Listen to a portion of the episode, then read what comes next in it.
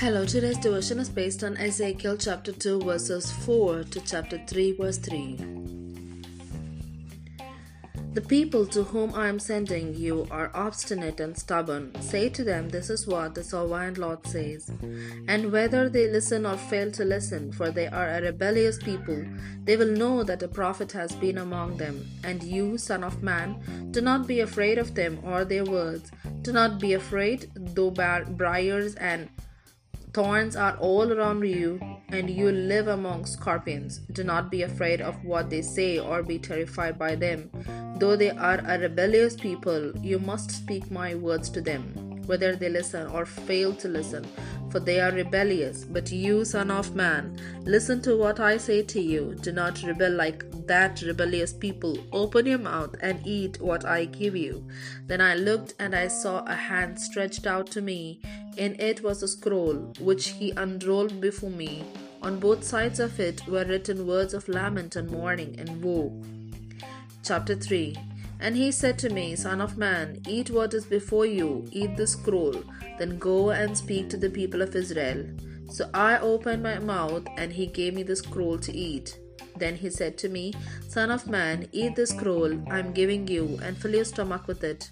So I ate it, and it tasted as sweet as honey in my mouth. Here ends the Bible reading.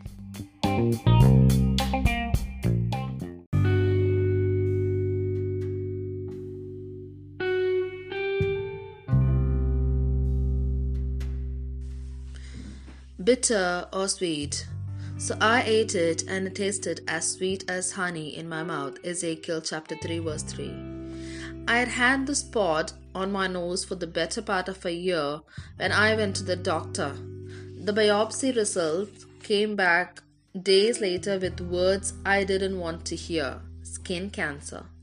Though the cancer was operable and not life threatening, it was a bitter pill to swallow.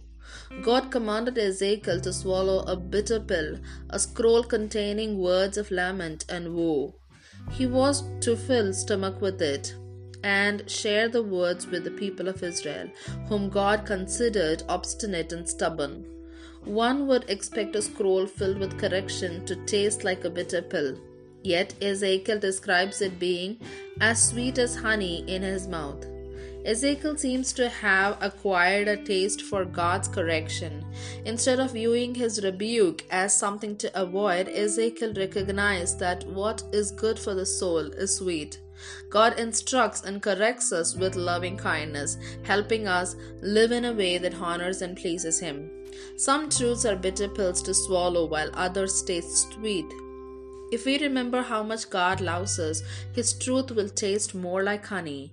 His words are given to us for our good, providing wisdom and strength to forgive others, refrain from gossip, and bear up under mistreatment. Help us, God, to recognize your wisdom as the sweet counsel it truly is. What truth has God shown you recently? Did you receive it as a bitter pill or sweet honey? Let's think about it. God's truth is sweet. Amen.